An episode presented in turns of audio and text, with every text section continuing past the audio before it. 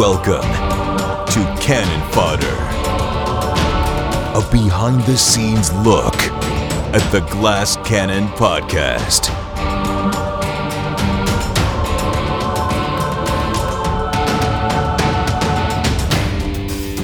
Celebrating its 75th episode, the Glass Cannon Podcast. Can you believe it? My name is Joe O'Brien. And I'm Troy LaValle. He had nothing this week. He was so nothing. excited Uh, It's 75. that we're Let's 75. Keep it clean. Let's just let's keep it straight. Uh, 75 episodes of the Glass Cannon podcast. So excited to be doing this with you, buddy. I can't believe how long we have been at this crazy game, and we're still having fun. well, we're having an okay time. I'm having a good time. well, that's all that matters. yeah, your fun is going down the tubes now that uh, our party's so good. But this week you turn it around on us, you jerk. Oh, about time. Well, you figured it out. I mean, you were just like, you know what I got to do? I got to go spores. Yeah. What are they going to do about that? Shoot these spores with your bow and arrow, Nestor. Oh, man. Shoot him with a bullet. what are you going to do? Healer now to help ability damage and ability drain. I can't believe I can't believe I'm even like joking about this. This is a terrible, terrible situation, and we'll talk about that more as we get to the uh, latter half of the episode. Let's talk about what we have on tap for this week. This I want to talk about dungeon crawls. This is a dungeon crawl episode, so we'll talk a little bit about what that means exactly. Favorite. I want to talk about light.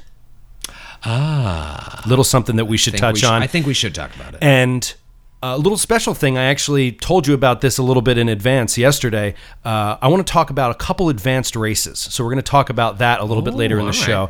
And then we have some listener mail. So back to the top of the episode, we if we had remembered from episode 74, we opened a door into darkness. We didn't know what we were going to find on the other side. And we start to uncover this plot or I don't know what you would call it, but seeing the the grime on the window, uh, the window that looked down into the what did you call it? Sepulcher. The sepulcher. That's right. And then going in and seeing all the the crushed items that were once these gifts, you know, left in the tomb of Nargrim Like Steelhand. funerary gifts. yeah, funerary gifts You're uncovering a story but just through visual stuff. Yeah, it's, it's like I being an, it's like being an, arche- an archaeologist. Yeah. You know, you're dig- digging underground. You're putting together the clues. We find the rat carcasses eaten. You know, you're like, oh my god, someone's alive down here eating these The, things. the sarcophagus is open. There's a cage that looks like it's broken next to it. The broken funerary gift. What is going on in this tomb? things have gotten out of hand.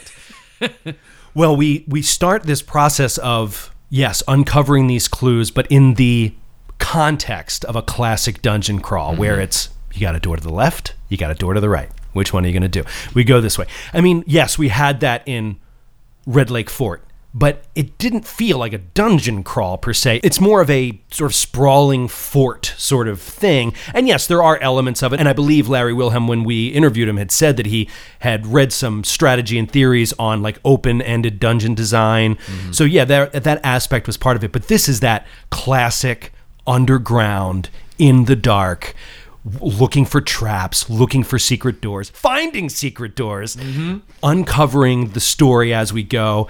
I mean, just the image of Baron and Umlo and Ingrihild walking into that room with the dwarven statues and them being in complete darkness and being able to see it Yeah. and Will not being able to see anything. I, it was just so interesting to me to uncover those as we went. And how do you feel about dungeon crawls in general? You like them? You said it's your favorite? they, they're my favorite. I mean, So more so than role playing.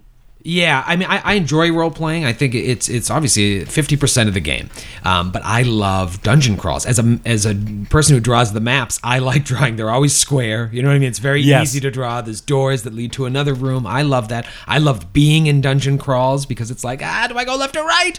And you got to be very aware of their traps, but you don't want to be over aware. Perception check, perception check, perception On check. every square, Uh, right. That's exhausting. But not knowing what's behind every door, not knowing if it's going to be it's going to be immediate combat or it's going to be a a weakened, good aligned person you need to save, or it's, it's Right. going to be a creature, an animal that's neutral and not really involved. It there could be so many options. and, and especially when you're doing something that's written by you know Paizo, you know that every room is going to have something interesting. Yeah. Whether it's a creature, whether it's more story, whether it's treasure, a trap. Yeah, for any of you guys that have never read a Paizo module, every room, anything that's in that room, they give you, it's not super long winded, a really tight descriptive reason why what's in that room is in that room, mm-hmm. how it got there, and what its objectives are. So that you can really work with whatever your players throw at you because you know the background and the objectives for every ca- creature or whatever uh, trap haunt might be in any given room and so it gives you a, so much to work with and they're really fun to read and sometimes it could be frustrating that your players don't get it you know and you've said this before on cannon fodder when you want your players to ask the right question or look in the right place and they're not doing it sometimes you just got to let that stuff go unseen and then talk about it on cannon fodder but not everybody has a recap show after their games well, well, they should. well, they should. Hey, actually, I have a little fun fact for you. Do you have any idea where dungeon crawls came from? Like what the origin of what we call a quote unquote dungeon crawl? Uh, no, no, I don't. According to the internet, which I looked this up on, Is always truthful. is always truthful. Uh, Gary Gygax was quoted in Dungeon Magazine number 112 as identifying the origin of the dungeon crawl style to a war game he was playing in which the invading army needed to breach a castle by sneaking through an old escape tunnel that someone had dug out of the dungeons of the castle the players had such a blast playing the scenario that they started to play it over and over, recreating the dungeon maze of how they get into the oh. castle. And it kept evolving until they just didn't play the war game aspect anymore, until that was completely dropped. That is and they just focused on playing a dungeon crawl. I knew it had something to do. I assumed it had something to do with war games because you and I both read that book of Dice and Men. Which, Yes. if you're looking for a cool book about the history of the game, read of Dice and Men. You can read it in a day. yeah, I read it in like two days, and I'm a slow reader. and yeah, it all. This whole game developed out of those like war games. it's neat, isn't it? That is so cool. I didn't know that though. that Yeah. they had to just sneak in. That's why they call it a fun fact. Yeah. I want to bring up a little behind the scenes thing that obviously the listeners wouldn't know about, and I don't know if you want me to talk about this, but That I'm shirtless. He always records Cannon Fodder shirtless. Today was chest day. He's drinking a shake and shirtless in front of me. Well, one of the biggest challenges that we come up against in these sort of dungeon crawls is light. And I say that it's a hmm. challenge both to players that can't see in the dark and to GMs to remember how much light is available to the players and how far a distance it goes and how some of them have dark vision, some of them have low light vision, some of them have no such bonus. Keeping that all together can be tough. And so, a little behind the scenes look, you actually prepped us for this before we sat down to record episode 75. I did. Just, just a very brief thing where you said, Look, guys, you open up the door. I don't have to tell you anything that's inside. I can just tell you it's going to be dark. So be aware of how far your character can see. Be aware of the rules of light and how they work. And so we prepped that before we came into the session. And I hmm. think in general, that's a good idea to do as a GM. If you're coming up on a slightly complicated part and you know that that's going to happen, give your you don't want to give your players too much insight, but being able to say like brush up on these rules, keeping it vague enough that they're not going to know exactly what's happening, but they will get a sense of the environment it can help to speed things along when you're actually playing, which is what happened in the show. I mean, if you Yeah. if you listen back, you know, I had spouted right out that beyond 20 feet, Nestor was going to have conceal, uh, was going to have to shoot into concealment or whatever. Like, I don't just know that randomly. Like you had asked us to look it up immediately prior, and I think that it is an interesting, difficult rule that people tend to forget about. It, it's one of those crunchy rules, I think, and we could. I, I wish off the top of my head I could think of other rules like that. You know, acrobatics checks, climb checks to a certain extent of those stuff that there's just a little bit of crunch in there that sometimes you hand wave it. But I like the idea of using light. I think that it should be on the players to police themselves, but I do not have a group of players that enjoys doing that for a rule such as light. You're okay with it, you know what I mean? But like, Oh, but I also forget it. you also forget it. You know like what I mean? honestly, forget it like, a lot. And I understand, like, if you are, so who has Della and Baron have dark Dark- vision, dark vision, right? yeah. So you and Nestor do not. So if Della says, "Okay, I'm going to cast light on Nestor's chest," and you do a torch, then like let's play with that reality. I think that's fun. So roll your twenty percent miss chances. Right. Well, to me, it's a situation where the mechanics are there to further encapsulate the environment. Yeah. To remind you where you are and what you are seeing. If you can't see, if you're and you're reminded of that, it makes the the fiction of the narrative so much more interesting and fun. And you can picture being there. You picture how scary it is when all of a sudden you just can't see. and stuff that just blah, comes out of the darkness, you know? Right. Imagine And- if none of you had dark vision. And you know that other things in there can see. Yeah. That- that is classic horror. When you can't see it, you can hear something in the room and you know it sees you. I mean, that is classic horror setup. Yeah. And I, I think that it is awesome to be able to showcase Baron's ability to be able to see in the dark. Mm-hmm. That's a huge part of his addition to the team. And that is one of the reasons that I brought up this homework, which we'll talk about in a couple minutes. I want to talk a little bit more about the what happened in the episode. But this is why I wanted to bring up special races, because this is one of those things that really differentiates those special races from humans is things like seeing in the dark. Before we get to that though, man, what a disgusting situation we're uncovering here with this Ettergun starving and, and eating rats and and and smashing the, the head of his ancestor or not his ancestor his kinsman Uh, it just it's just so brutal and, and awful and nasty and and and all of it set up against the beautiful backdrop of that painting in the back of the uh, why do I keep forgetting the word sepulcher? Sepulcher. The back of the sepulcher. Sepulcher. sepulcher with that great you know image of that scene that story. I mean is there any more that you can give us on that particular scene or that painting? I mean I, you fleshed it out pretty well how we can see each individual member. Like how many were there? Is there a number on it? Do they just say there's a lot of kinsmen? Do they say there's- Nargrim and the Seven Dwarfs. uh, no, I mean, but you you guys are still really uncovering this room when all shit broke loose. Yeah. So I think you know those of you who survive can go back and really start uh, looking at it. But the, the key was it's Nargrim surrounded by his posse. You know, I mean, Yeah. his giant killing posse. Some kin, some not. You know what I mean? And and each one.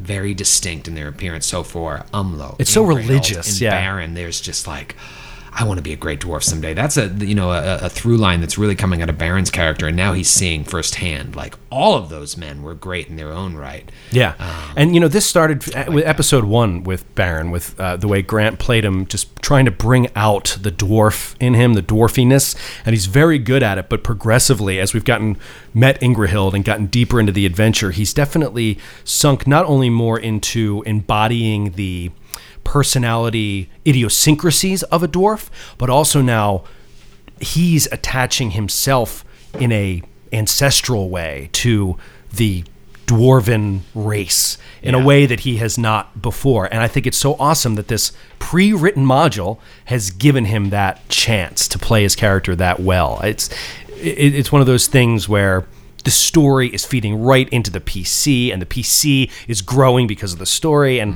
when those things are clicking, I think it's just really awesome. I remember being very excited when he first told me he wanted to play a dwarf because I was like, good, I think we should have one of those in the party. It's going to mean something later on. And now it really worked out perfectly. Yeah, it's really, really working well.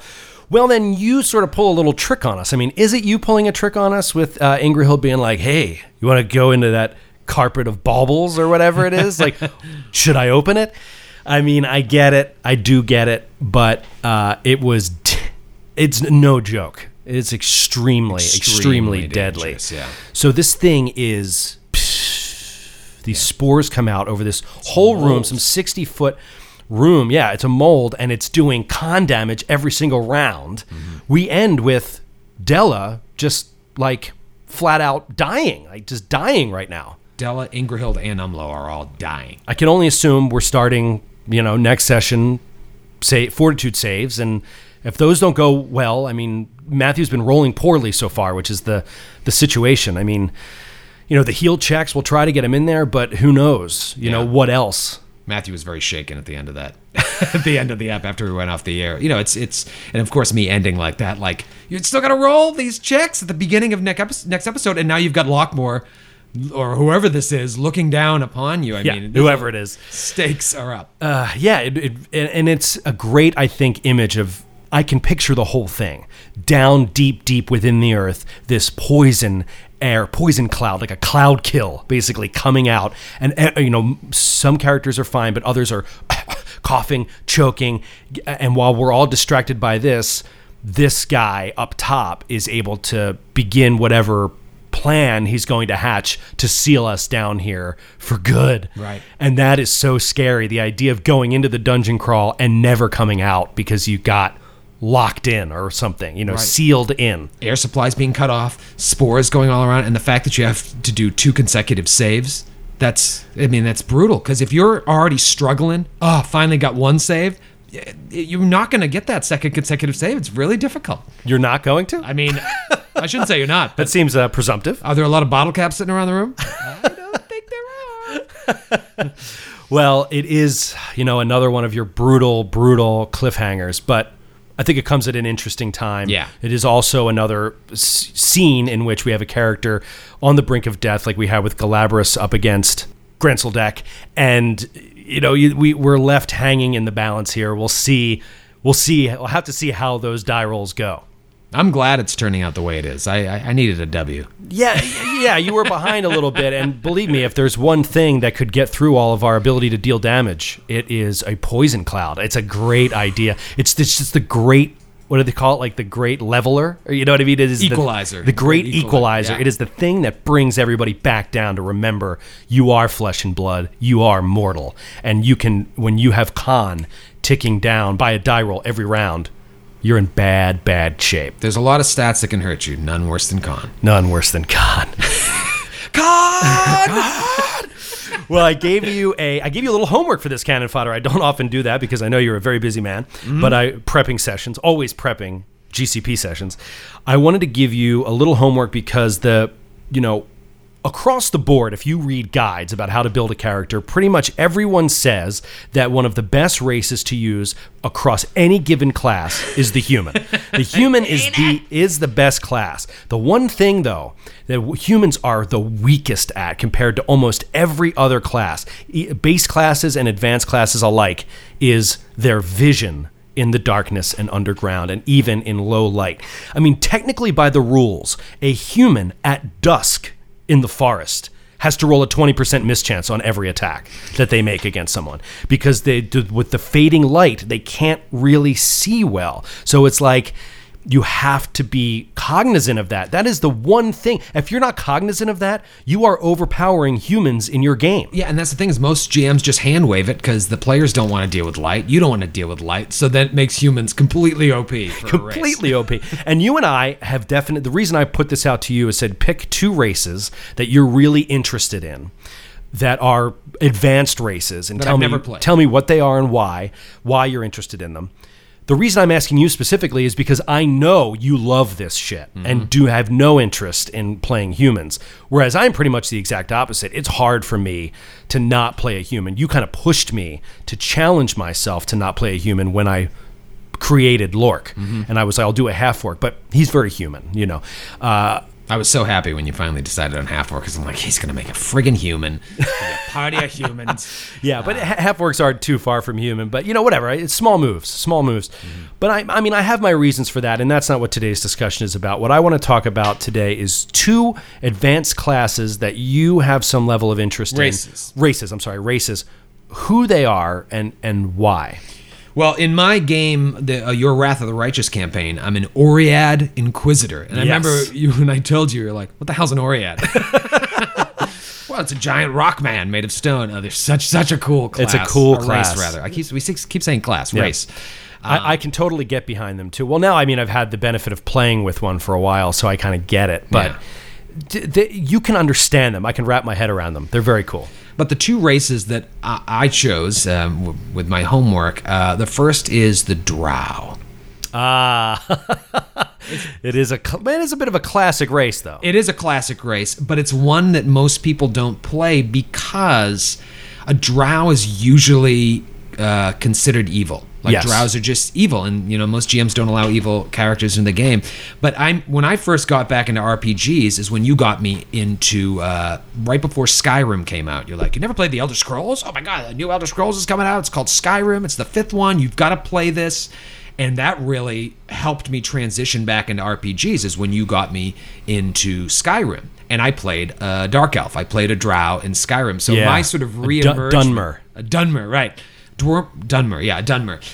Um, so my reemergence back into RPGs is completely linked with you know? That's and that's so funny because I played a dark elf in uh, Morrowind. Morrowind, which was my first Elder Scrolls experience, and that was the Morrowind is the home of dark elves. Yeah. And it was really neat to be on an island where like you were the master race, even though you were like a minority everywhere else in the world. In this one place, you ran the show, and they are pretty much evil, and they don't trust outsiders, and they're nasty to everybody. It's really an interesting race. But I'm sorry, keep going on. Uh, So why Drow? Well, I just think what I would love to do uh, is play an anti-paladin drow, a drow anti-paladin. I Oh mean, that's the, the class that I really want to play in like Hell's Vengeance, which is meant for evil characters.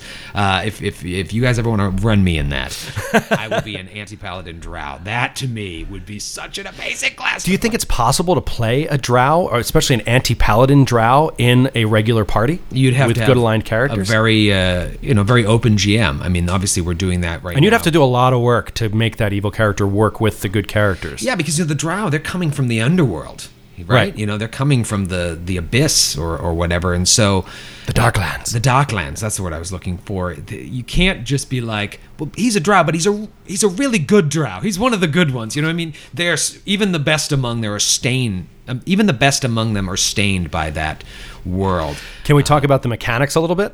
Uh, sure. I what mean, what what makes a Drow mechanically? uh, mechanically, they get a uh, a plus two to Dex and Charisma, minus two to Constitution.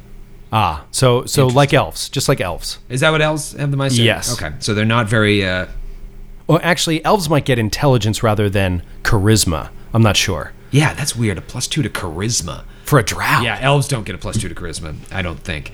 It, pretty interesting. They they have um, they're immune to sleep, gain a plus two against enchantment spells and effects, just like elves do. But this is very interesting. Drows possess spell resistance equal to six plus their total number of class levels. Oh wow. I never knew that until I just read that right now. Drows have spell resistance six plus. So you start off with SR seven. That is really cool. That is really cool. Anytime any creature or monster does a spell or spell like ability, ability targeted at you, they have to roll a caster level check to see if they get through. So imagine you're a drow anti paladin. You start with SR7 and you're immune to sleep effects. You get a plus two to enchantment, and then all the stuff that a paladin has that allows you like you're immune to all those effects, like Sir Will has. I'm going to build a drow anti paladin. No, I'm gonna build it. I'm building it. I'm doing it right now. I called it. What was the second race? Uh, the second race, I, I may even be pronouncing this wrong, and I don't think you even know what it is. Is Undine. Undine? Undine? I don't know. Undine? Undine? I actually have no idea what it is. U N D I N E. Uh, it's like a basically a water elemental person. Oh, okay. Yeah, they're they're they're humans who trace their ancestry to creatures from the plane of water. All right. Um, so you you but you see like they're they're they're humanoid-ish, but they're you know flowing water. I just think what an interesting uh, race to play because what if you ever like imagine an Undine on Rag's keelboat? yes. How cool would that be? Very when cool. Halger went over, I'm sure they have stuff where they just like immediately Pass all swim checks. You know. Yeah.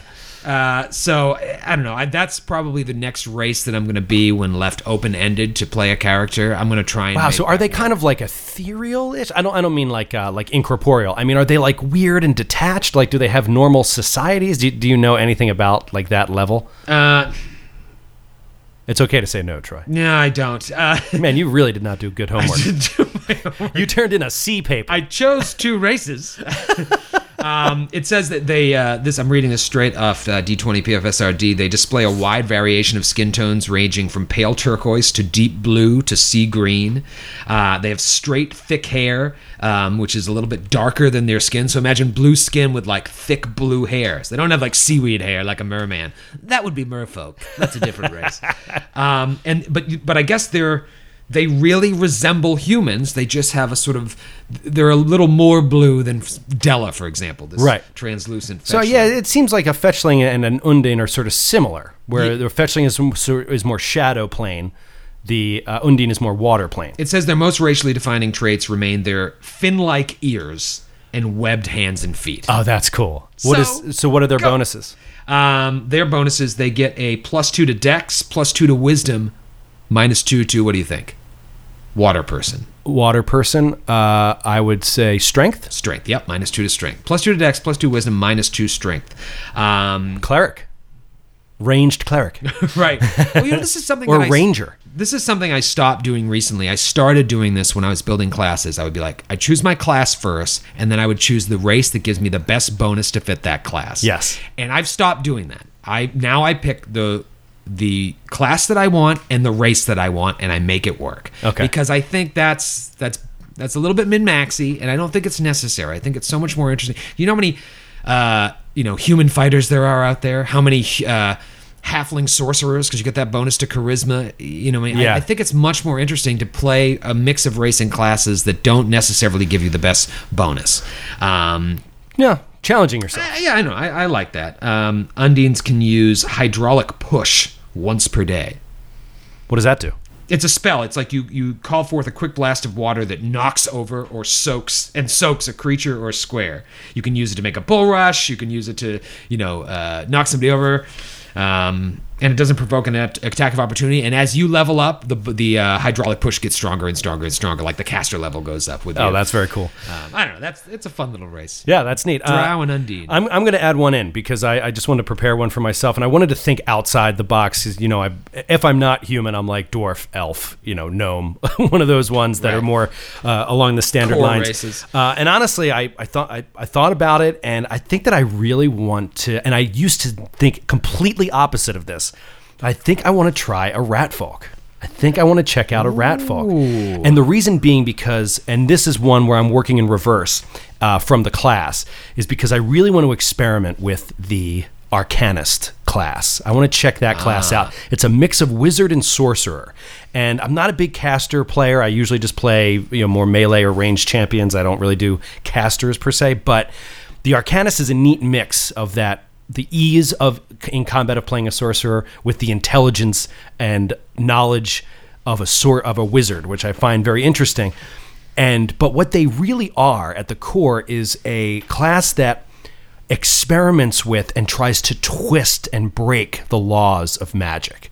That is the idea behind the class. That is cool. And to me, when I picture that, I picture rat folk. I'm picturing like a, like this creature that lives underground and is experimenting with all kinds of weird distortions in the magical arcane energies of the world. I just I think it's a really neat picture and it fits be- uh, mechanically because they Let me get guess. Do you get a plus two to intelligence and plus two to charisma? dex plus Dex, 2 to dex okay. plus 2 to intelligence minus 2 strength. Okay. And they are small creatures like halflings, but they have dark vision. Uh, they gain uh, rodent empathy, so they get plus four on any checks to try to influence rodents. Shadow rats, for example. like shadow rats. Man, do we need a rat folk in the plague house? and and I love this with the image of the Arcanist. rat folk gain a plus two racial bonus on craft, alchemy, perception, and use magic device checks. It's called ah. Tinkerer. Oh, that's cool. See, a rat folk alchemist is what I immediately was thinking. Right, that uh, too. like well. that would work well. Uh, Yeah. uh, I think it's. I didn't used to want to play it because I'm like, how am I going to play a rat? Like role play a rat, which is usually why I lean back on humans because I can imagine them better. I can imagine their motivations better. I can, in my opinion, play them more realistically. Mm-hmm.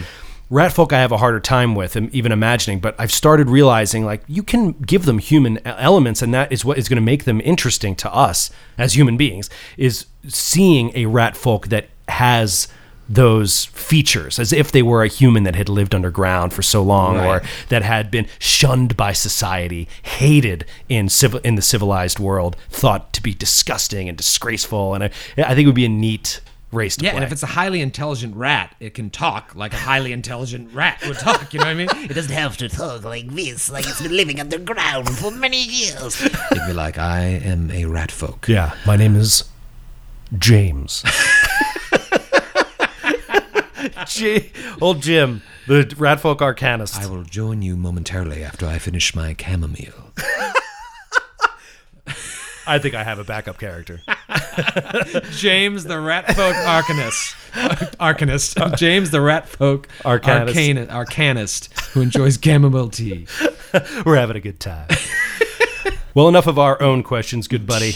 It's time for a little listener mail. Hmm.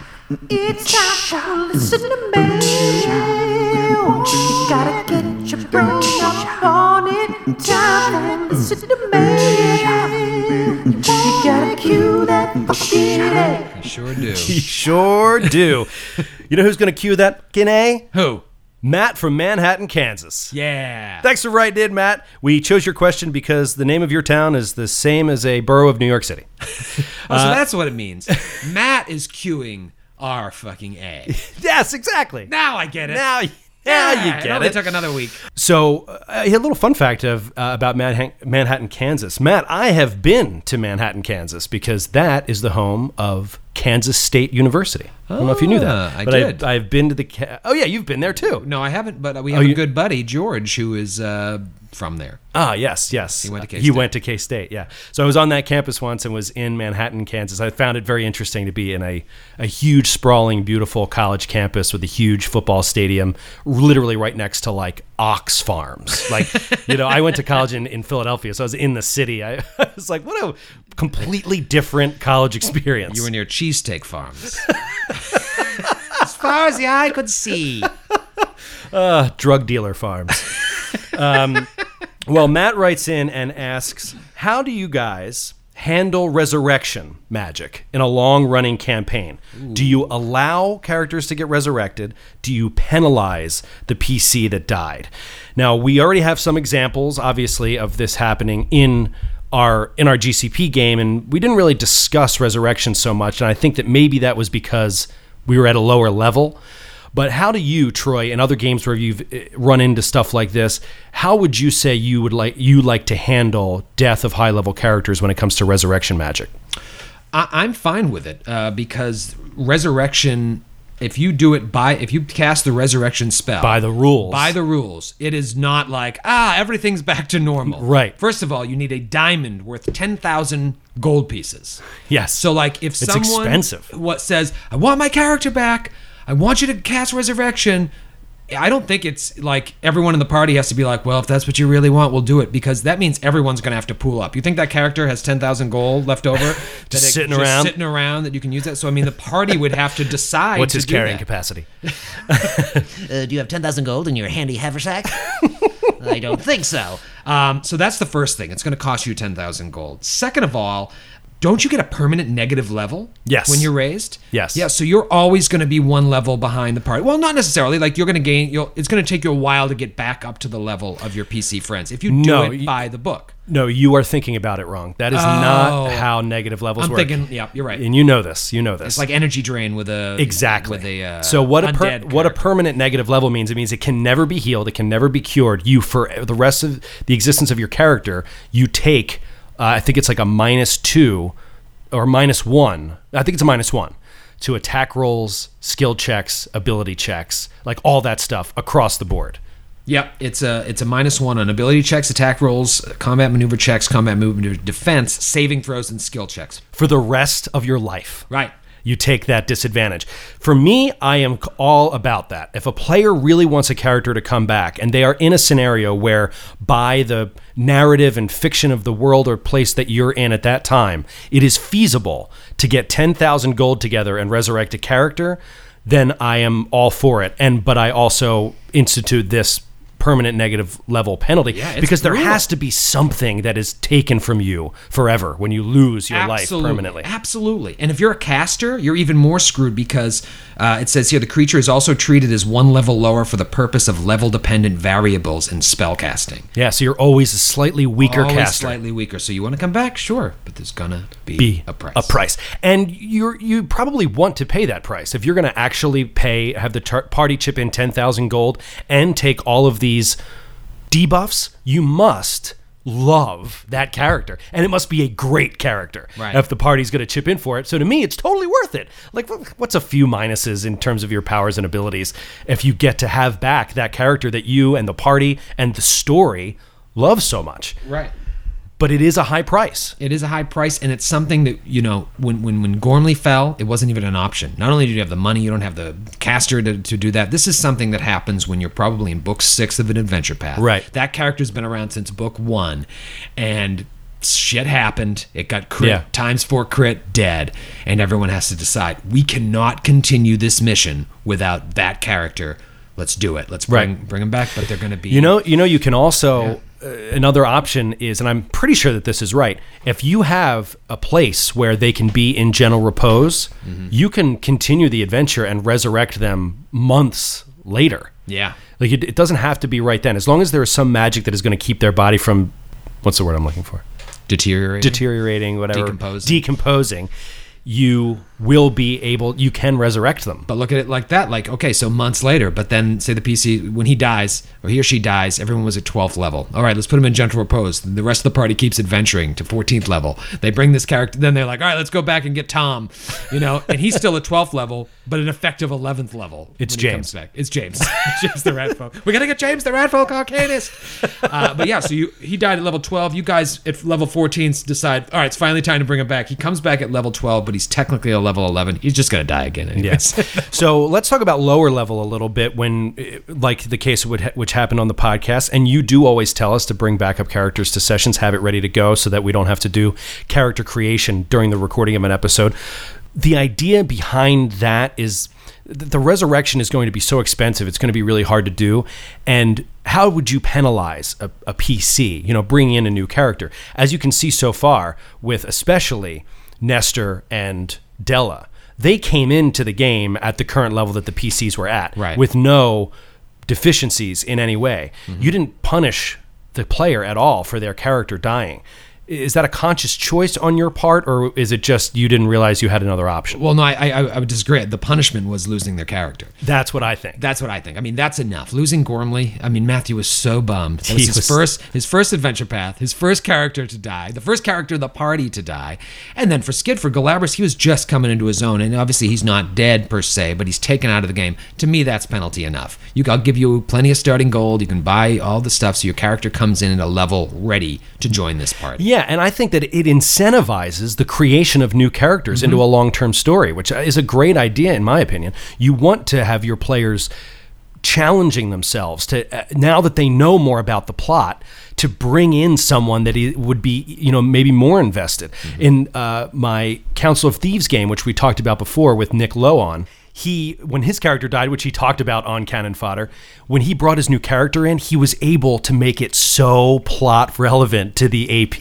Right. because he had played it long enough to get what the motivations were, who the great villains were, everything. He, the end villain of the adventure path was like his target, you know, he, and he knew it all because he had been playing for. So I think that there are in a long term campaign benefits to encouraging players to bring in new characters. So to say if you bring in a new character because your character died, they have to be one level behind everyone else. Yeah, that's a common. Or you have to do a first level character and like work them up, you know. You're not encouraging risk.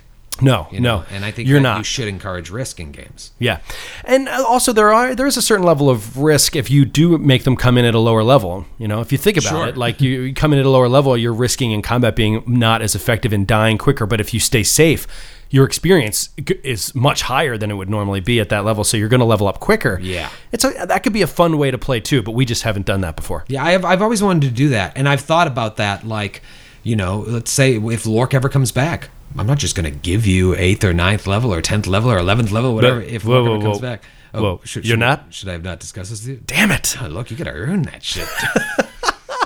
So he'll be way way less effective than he was before. but he'll be a lot more worldwide.